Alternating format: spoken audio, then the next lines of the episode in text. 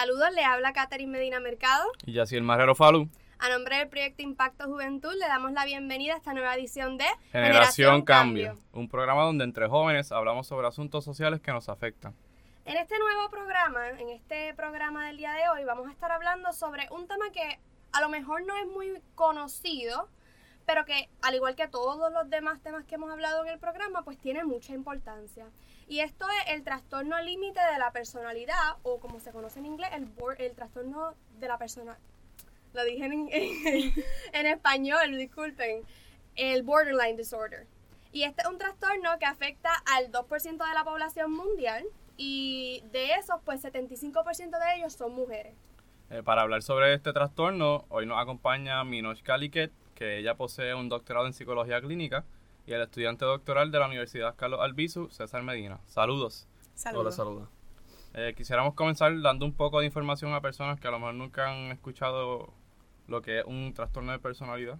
Por lo tanto, pues nos gustaría que nos hablaran, pues exactamente eso, ¿qué es un trastorno de la personalidad? Ok, pues qué bueno que empiezan por esa pregunta, porque antes de entrar directamente al trastorno, pues tenemos que entender cómo es que, que llegamos a, a, ese específico, ¿verdad? Porque tenemos nueve trastornos distintos de la personalidad. Eh, nuestra personalidad está compuesta por muchas características, muchos rasgos, ¿verdad? Que, que todos combinados pues hacen que nosotros somos. Cuando esos rasgos se vuelven inflexibles y no se adaptan a lo que el ambiente exige o a lo que nosotros internamente necesitamos en ese momento, como sean recordar nuestras emociones, nuestros pensamientos, se convierte en lo que es un trastorno de personalidad, porque entonces usamos una misma manera para resolver todas las situaciones, independientemente de que el ambiente en ese momento exija eso o de que sea adaptativo. Así que se convierte en un trastorno porque es inflexible y es un patrón relativamente estable, decimos relativamente, ¿verdad? Porque en los seres humanos es difícil decir que algo es permanente todo el tiempo, ¿verdad? Eh, pero se convierte en una manera que usamos todo el tiempo para resolver problemas, que a veces puede ser que funcione, pero en otras ocasiones el ambiente nos exige otra cosa y no tenemos esa flexibilidad para adaptarnos a lo que el ambiente pide y usamos esa única manera de resolver problemas. Y ahí se convierte en un trastorno. Y específicamente, ¿qué es lo que es el trastorno límite de personalidad? Ok, pues como mencionó la doctora ya, pues en el caso de la personalidad, ¿verdad? Pues que sabemos que son eh, unos rasgos que son relativamente estables, eh, que son características que definen a todas las personas. En el caso de lo que es el trastorno límite de la personalidad o el borderline como tal, son patrones inestables en lo que son la, el estado de ánimo, las conductas o el funcionamiento de la persona. Esto muchas veces puede verse en, en que mantienen tal vez relaciones interpersonales caóticas, como se les dice, o pues, inestables también eh, y que llegan a cabo conductas pues, impulsivas, bajo coraje, se presentan también síntomas de ansiedad y de depresión. Entonces, pues sabemos, ¿verdad?, que en muchos de los trastornos comienzan, este, a cierta edad se comienzan a ver este, síntomas del mismo. ¿A qué edad específica o más o menos se puede ir presentando este trastorno en las personas o se puede ir viendo tendencias del mismo? Pues mira, una edad específica no la hay. Lo que sí es que, es que vamos a ver que la persona presenta características o rasgos desde muy temprana edad. Eh, hay pacientes que desde la niñez, desde los 9, 10 años, podemos ver estos rasgos de eh, que no pueden regular sus emociones, que son bien intensas esas emociones, que son muy bien vulnerables. Y aunque no le vamos a dar el diagnóstico necesariamente en ese momento, pero podemos ir observando que tienen esta dificultad de adaptarse a lo que el ambiente pide y que están teniendo pues estas relaciones interpersonales inestables, son niños que suelen ser muy emocionales, muy difíciles. El trastorno como tal eh, se debe diagnosticar a principio de la edad adulta, aunque podemos recibir un, diagnóstico bien tarde en la edad porque pues no se haya encontrado antes, porque hayamos tenido otros diagnósticos previos confundidos con ese, eh, pero sí se tiene que haber visto el patrón antes. Suponiendo que a los 30 años te lo descubran y te digan, mira, lo que tú tienes es esto. No son todas estas cosas, sino esta única cosita.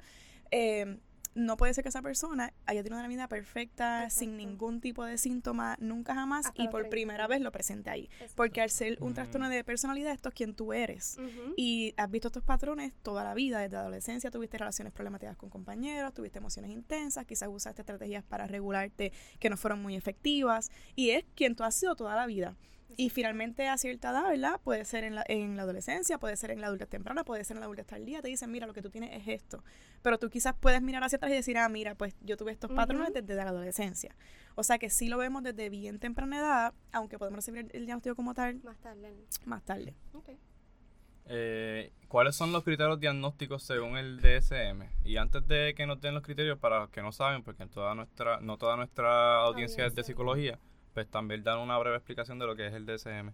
Porque pues en el caso del DCM, pues como tal es un manual diagnóstico estadístico que se utiliza dentro de- del campo de la salud mental, así que es un manual, eh, pues como dice el nombre, desarrollado por expertos en, en lo que es el área de, de la salud mental, psiquiatría, psicología, diseñado como tal para, para desarrollar investigación, para identificar trastornos y para poder entonces ofrecer eh, tratamientos que sean eh, acorde con lo que la, persona la persona está presentando. En el caso de, del trastorno eh, borderline, pues una de las características principales es que la persona puede estar presentando eh, esfuerzos como tal desenfrenados o desesperados por evitar el abandono, ya sea de forma real o ficticia. Así que la persona tal vez puede percibir abandono y puede tal vez buscar eh, mantenerse lo más cerca pos- posible de esa persona por, por evitar perderla, ya sea por, por algún hecho real o por alguna situación que esté imaginando, por algún miedo que, que esté experimentando. Sí, por, por ejemplo, como este, si tiene una cita y la persona llega tarde, eso podría, entonces la persona podría sentir que la persona no la quiere y no va a llegar o... Exacto, como mencionaba la doctora, tal vez la, la, esta predisposición a que la persona experimente las emociones de forma más intensa, tal vez un miedo que tenga en una situación como esa, pues lo puede llevar a, a, a pensar que tal vez es algo más, más intenso de lo que Ujú. realmente es y tal vez la persona era que estaba tarde y ya. Ok. Ok. Y tenemos que entender que, que estas personas tienen emociones mucho más intensas. O sea, suponiendo que tu emoción vaya de 0 a 10, la emoción de estas personas va a ir de 0 a 100. Aunque sea la emoción correcta para la situación, la intensidad está desproporcionada. Ah, Eh, Entonces, no es que estén haciendo un show, como dicen por ahí, no es que estén manipulando, es que la emoción la sienten de manera más intensa. Además, son más vulnerables y tardan mucho más en regresar a la línea base. Por lo tanto, lo que quizás para, para una persona sin el diagnóstico sea fácil de entender como que, ah, ok, llegó tarde y ya. Para una persona con TPL desencadena una, una ola de emociones que le es difícil manejar y entonces su reacción va a ir con, la, con el nivel de emoción que tiene, no con el que se supone que tenga. Así que a veces vemos esfuerzos desenfrenados y decimos, diantre, no era para tanto.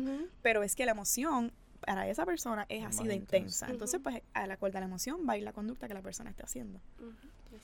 Así que entonces en ese caso, una emoción así intensa pues puede eh, como tal reflejarse en relaciones interpersonales inestables, ¿verdad? Que, que tal vez en algún momento la persona eh, siente un amor bien intenso por, por, algún ami- por amistades, parejas, familiares. Y en otros momentos, por situaciones como esa, siente un miedo bien intenso, siente un coraje intenso, que puede haber como que estos extremos y este, eh, cambiar como tal de, de un punto a otro. Eh, hay también como tal eh, alteraciones en lo que es el, el, el sentido del yo, ¿verdad? La, la persona a veces tiene dudas o inseguridades sobre lo que es su, su identidad o su valor personal. Eh, hay impulsividad, ¿verdad? Que, que es otra de las cosas que se, se menciona mucho, no necesariamente en conductas de, de daño como, como autolesión. Este. Estos pueden ser eh, gastos de forma impulsiva o, o excesiva, eh, tal vez eh, llevar a cabo conductas negligentes, eh, sexo de forma riesgosa, eh, utilizar sustancias, etcétera. Eh, eh, como tal comportamiento también, pues eh, se puede presentar comportamientos recurrentes de intentos de suicidio o de automutilación. Por eso, aunque sea, eh, como les mencioné, conductas de autodaño, también aparte puede estar lo que es la automutilación. Eh, inestabilidad en estado de ánimo, así que esta persona tal vez sintió miedo por el asunto de la cita, que le duró varias horas, y entonces después sintió mucho coraje por muchas horas, pero no necesariamente dura más de unos días. Ok. ok. Eh, también el sentido de vacío crónico, esta persona eh, se siente vacía con frecuencia y muchas veces sin, sin saber como tal por qué, ¿verdad? Como que no tiene que ser eh, que esté sola realmente, es que se siente como que le falta algo. Así que ira o coraje intenso o inapropiado para situaciones eh, según ocurran eh, y también ideas paranoides, o sea que va a haber una desconfianza general en algunas ocasiones de, de cuáles son las intenciones de las personas que se acercan a esta persona porque tiene el diagnóstico. Wow. Este, el TPL, ¿verdad? Es, es un trastorno comórbido, que es decir, que es difícil de diagnosticar porque se pueden presentar este, junto a otros trastornos, tanto como lo es depresión ma- eh, mayor, abuso de sustancias, desórdenes alimenticios, y muchas veces es confundido con el trastorno bipolar. Por lo tanto, pues nos gustaría que ustedes nos informaran qué es lo que diferencia el trastorno límite de la personalidad con los otros trastornos. Mira, eh, en primera instancia, el trastorno límite de la personalidad es un trastorno pues, de personalidad. ¿verdad? Así que es quien nosotros somos. Lo vamos a ver a modo de patrón a lo largo de toda la vida. Los demás que mencionas son trastornos clínicos que llegan en un punto dado de la vida y puedes, puedes no haber tenido ningún tipo de síntoma nunca jamás y de momento a tus 30 años tuviste tu primer episodio depresivo y no tienes que tener ese patrón. Eh, eso es la primera cosa. Lo otro es que como muy bien dicen, suelen ser comórbidos porque esta persona tiene desregulación emocional. Así que se va a desregular, por ejemplo, en tristeza o en, o en coraje o en frustración y podría parecer una depresión o podría ser en, en efecto una depresión. Así que es temido que estas personas tengan estos otros diagnósticos porque hay profesionales que los cogen en ese preciso momento en el que están deprimidos, porque están desregulados en esas emociones que no son placenteras. Así que lo que aparenta ser es una depresión porque no conocen pues la totalidad de la personalidad y todos los otros cambios que tienen, así que en ese momento pues podrían estar experimentando una depresión. Igual lo que mencionas del uso de sustancias, las personas tienden a usar conductas que no son efectivas a largo plazo, pero sí a corto plazo para tratar de regular esas emociones y de bajarlas un poco. Eh, así que cuando tienen este sufrimiento, intentan cosas que quizás para nosotros podríamos pensar, pues eso no es adaptativo, porque hace eso, pero el sufrimiento es tanto que hacen cosas que aunque a largo plazo no funcionen, en ese preciso momento le proporcionan algún tipo de alivio, aunque sea por corto tiempo. Y pues ahí ellos en esa comorbilidad con uso de sustancias o con otros diagnósticos.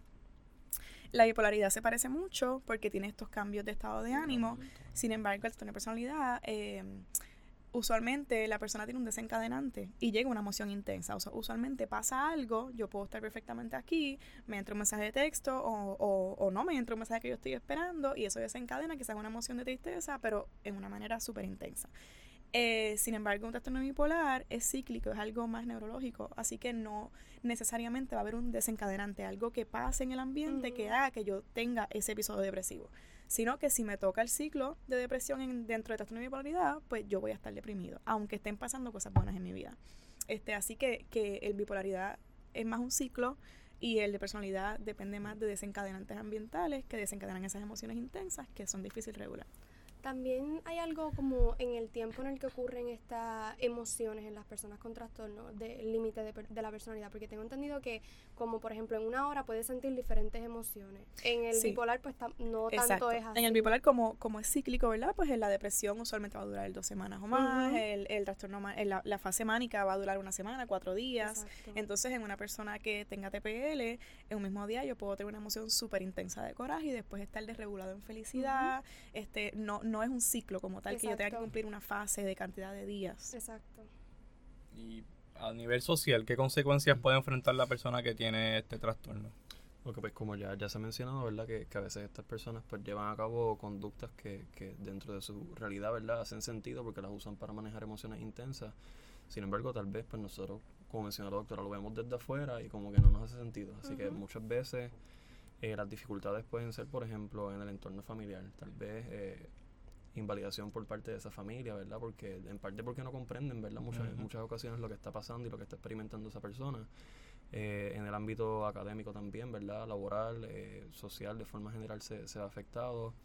Eh, hasta recibir los servicios, como se menciona también. Tal vez la persona va a un momento en el que está sumamente triste y se diagnostica como una depresión.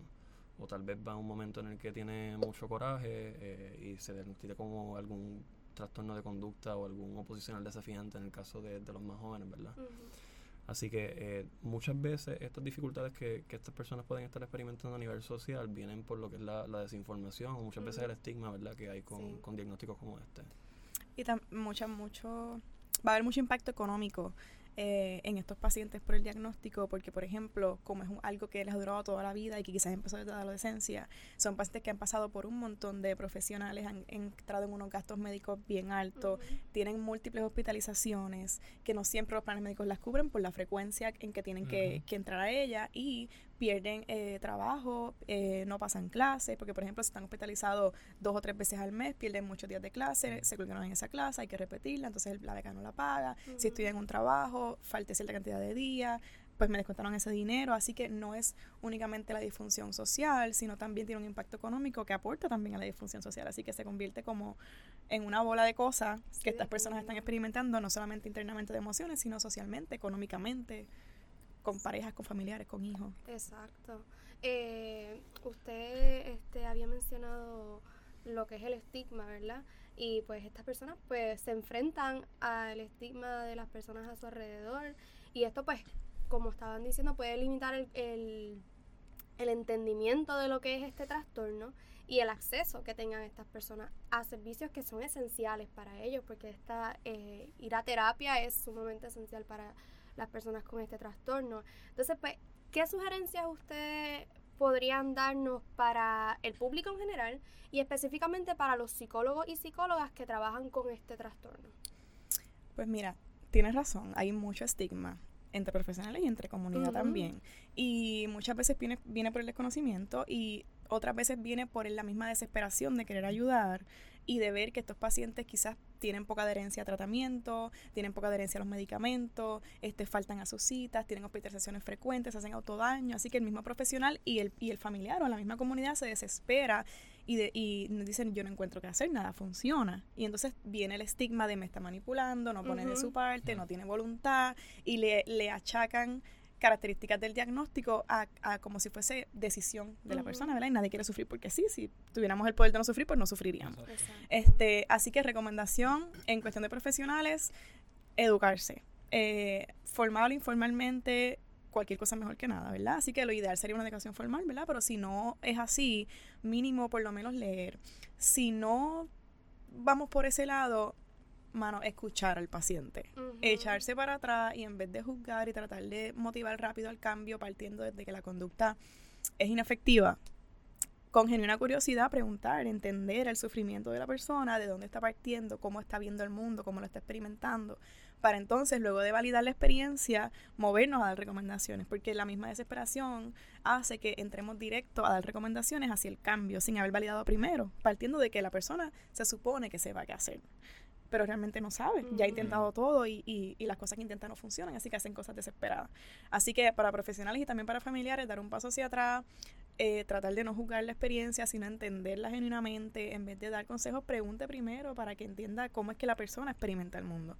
Porque si tratamos de entender desde nuestra perspectiva o desde nuestra intensidad de emociones, no va a hacer sentido lo que hacen. Pero cuando entendemos que la emoción está mucho más elevada, que no hay manera de bajarla y que las únicas cosas que me funcionan, que son maladaptativas, entendemos el sufrimiento y podemos validar y el validar pues hace que podamos antes de verla seguir a los tratamientos, estaba hablando de la perspectiva de estas personas y de poder entenderlo. me gustaría que dieran como algunos ejemplos de cosas que estas personas pues hacen o situaciones este con una persona este con este trastorno para así que las personas que nos están escuchando pues puedan tener un, como que una visión o una, imagen de más o menos de qué es lo que sucede con estas personas. Pues miren, el trastorno es uno eh, bien complejo. Así que no hay un perfil que podamos decir, mira, una persona con TPL siempre se va a ver de cierta manera, ¿verdad? Depende de los criterios que tenga y la severidad del diagnóstico, pues vamos a ver la persona o puede ser muy funcional y decir, ¿en serio que tiene eso? si, ella tiene trabajo, estudia, tiene todo perfecto. O pueden podemos ver una persona súper disfuncional con múltiples hospitalizaciones, tres o cuatro en un mes, que no puede tener una vida funcional por esas interrupciones. Así que no podemos tener este, como este frame de cómo se va a ver la persona. Lo que tenemos que buscar es, cuando una persona está haciendo esfuerzos desenfrenados por evitar el abandono real o imaginario. Y más el imaginario, porque el real, pues quizás es más fácil que las personas lo entiendan, como que, ah, mira, sí, la dejaron y por eso es que está así. Ahí, pues la gente como que les hace más fácil validar la experiencia. Pero cuando es imaginario, que es que la persona se siente abandonada, aunque en efecto haya alguien cerca o en efecto estén hablando con ella o en efecto la estén ayudando, es más difícil entender ese, esa experiencia interna de la persona. este Así que muchas veces estas personas tienen, tienen unas emociones bien intensas, eh, es la correcta para la emoción. Quizás tú y yo estaríamos tristes, pero esta persona está sumamente triste y no entendemos por qué está tan triste ante, ante tal evento. La, la es bien vulnerable, así que cosas que quizás nosotros podíamos pasar por desapercibido, la persona la capta y pues desemboca una emoción. Y se tardan mucho en regresar a la línea base, a como estaban antes de esa desregulación emocional. Son personas bien impulsivas, eh, que hacen conductas de riesgo eh, o autolesiones. Están las autolesiones cuando se hacen daño y están las de riesgo como guiar el carro desenfrenadamente, este tener relaciones sexuales en las que ellos no realmente no estén consintiendo y lo hacen por evitar el abandono de esa persona. Una persona que sabe que no quiere hacer el acto sexual, pero por miedo a que esta persona después no me hable, no me quiera, no me busque, pues lo hago aún sintiéndome mal. Y eso trae después otras emociones de culpa, de vergüenza y se vuelve este ciclo. Este Así que son personas que tú ves que están haciendo cosas en una desesperación por, que no, por sentirse mejor. No necesariamente eh, por hacerse daño y ya, sino que pues quizás hay una autolesión, pero cuando tú le preguntas, no se quiere quitar la vida realmente. Quería descansar de la emoción, quería parar de sufrir, quería sentirse mejor por un rato. Y por eso es que la gente dice, ay, pues eh, se lo hizo de cierta manera, que no se quitó la vida, así que estaba manipulando. No es manipulación, es un intento desesperado inefectivo a largo plazo, pero desesperado por bajar ese sufrimiento. Así que vamos a ver personas bien desesperadas, con emociones bien intensas, con emociones que tardan mucho en bajar y bien vulnerables. Eh, ahorita, ¿verdad? Mencionaron lo que era el vacío en estas personas y muchas a veces hacen cosas para entonces llenar ese vacío, pero es como nunca se llena en realidad porque obviamente... El, pues el, vacío no va dirigido a vacío de, tristeza, sino va dirigido a vacío de no siento nada. Lo describen como un hueco, que siento un hueco por dentro. Entonces se hacen autodaño para sentir algo. Porque pueden hacer autodaño para parar de sentir, para descansar de la emoción, o pueden hacer autodaño para parar de sufrir, para, para sentir algo, porque se sienten vacíos eh, sienten que no tienen emociones, sienten que no saben quiénes son. y pues Como si no tuvieran un propósito. Como si no tuvieran una conexión con nadie, un propósito con nada, no saben quiénes son, tienen, tienen problemas de identidad también, así que podemos ver cambios en, en, en el físico, muchos cambios de colores de pelo, de, estilo de mm. vestimenta, de el nombre, ¿verdad? En el nombre, de grupos a los que pertenecen, eh, de gustos, de estilo de música, tratando de buscar dónde encajar por lo mismo del abandono, porque entonces yo trato de, de encajar en este grupo y lo que yo sea, lo que tenga que hacer aunque no sea lo que yo soy, lo voy a hacer para que ellos me acepten porque no quiero sentirme rechazada, abandonada. Este, así que pues hacen cosas en respuesta a sus emociones para bajar el sufrimiento. Y, ¿verdad? Este, ¿qué cosas pueden, o sea, qué puede causar que una persona tenga el borderline disorder? Ok. Em, la teoría social explica que es una combinación de dos factores está el, factor de vulnerabilidad genética, ¿verdad? Que traemos, todos tenemos nuestra vulnerabilidad genética a ser más emocionales o menos emocionales. Y está el factor ambiental de estar en un ambiente invalidante. Un ambiente invalidante es aquel en el cual la experiencia privada, tu propia percepción o tus propias emociones, no, cuando no van acorde con, con, los de con los de los demás, con lo de la norma, es invalidado. Eh, y nuestra cultura suele ser bien invalidante. Por ejemplo, tenemos un niño que acaba de ir al baño y dice, tengo que ir al baño, y nada más le dice, ya tú fuiste al baño. O sea que en cosas tan simples como esa, invalidamos la experiencia privada de esa persona. Así que al tener esa vulnerabilidad eh, genética de ser sensibles emocionalmente, unido con un ambiente invalidante, tienen que estar las dos presentes, la persona eh, no aprende a regular sus emociones. Porque cada vez que tiene una emoción, el ambiente le dice, es demasiado, bájala. O el ambiente cuando tiene una emoción le dice, eso no es nada, sigue caminando. Así que la persona está en este juego de que o tengo que aumentar mi emoción para que la cojan en serio, o tengo que apagarla porque los demás dicen que no es correcta. Y no aprende esa regulación, sino que depende de ese ambiente. Que pues, es invalidante porque no, no la ve como, como, como igual a la de ellos, así que la ve como incorrecta. Cuando esas dos cosas se juntan, la persona desarrolla estos patrones eh, inflexibles de adaptarse a la situación y pues usa estrategias maladaptativas, ¿verdad? O disfuncionales, entonces tiene emociones bien intensas para que las cojan en serio o como que apaga o inhibe todas las emociones porque no son correctas y no, no las experimenta y no las puede regular. Y dentro de los tratamientos tenemos que el más eficaz es la terapia dialéctica conductual que fue desarrollada por Marshall Lineham eh, ¿En qué se basa este tratamiento y por qué ha sido tan efectiva? Pues fíjate, este, este modelo como tal de terapia, pues parte de lo que es el, modelo cognitivo-conductual, ¿verdad? Que, se enfoca en, la relación entre los pensamientos y, la conducta.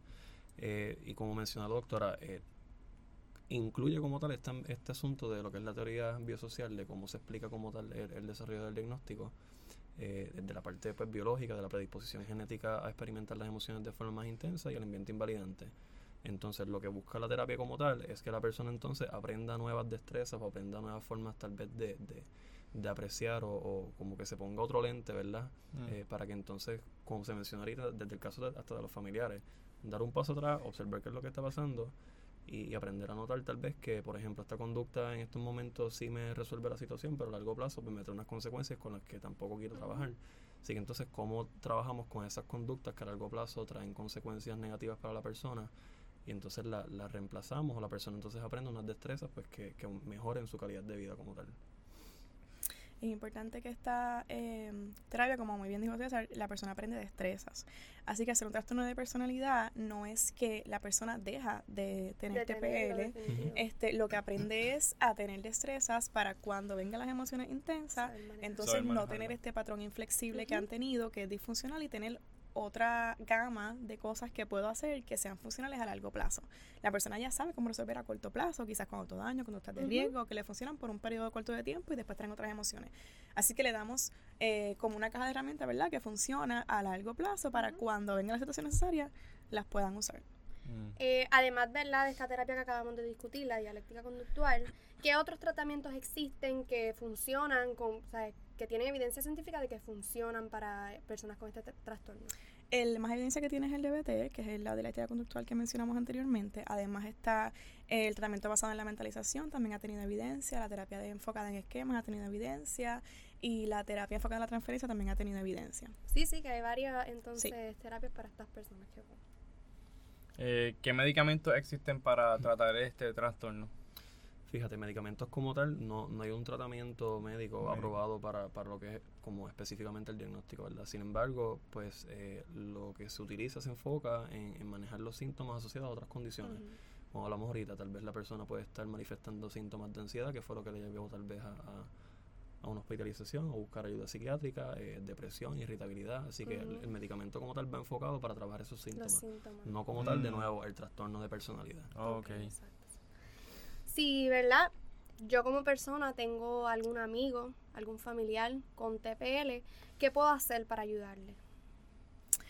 Bueno, primero pueden apoyar en el tratamiento psiquiátrico o psicológico, o sea, hacer ese, ese ente de apoyo porque la persona necesita el tratamiento, no es algo que, que, sea tan fácil manejar sin tratamiento, así que motivar a, mira, busca ayuda, este te llevo a la cita, eh, ¿qué necesitas hacer? Yo estoy aquí para ti. Segundo, eh, parar de juzgar, porque muchas veces eh, por el intento de querer ayudar, pues juzgamos lo que hace como bueno o como malo y de ahí partimos a hacer recomendaciones. Así que dar ese paso hacia atrás y tratar de entender, en vez de dar consejo, pregunte genuinamente, con genuina curiosidad, pregunte cómo tú lo ves, qué es lo que tú sientes, qué es lo que tienes miedo y enfocarnos en entender mucho más que aconsejar.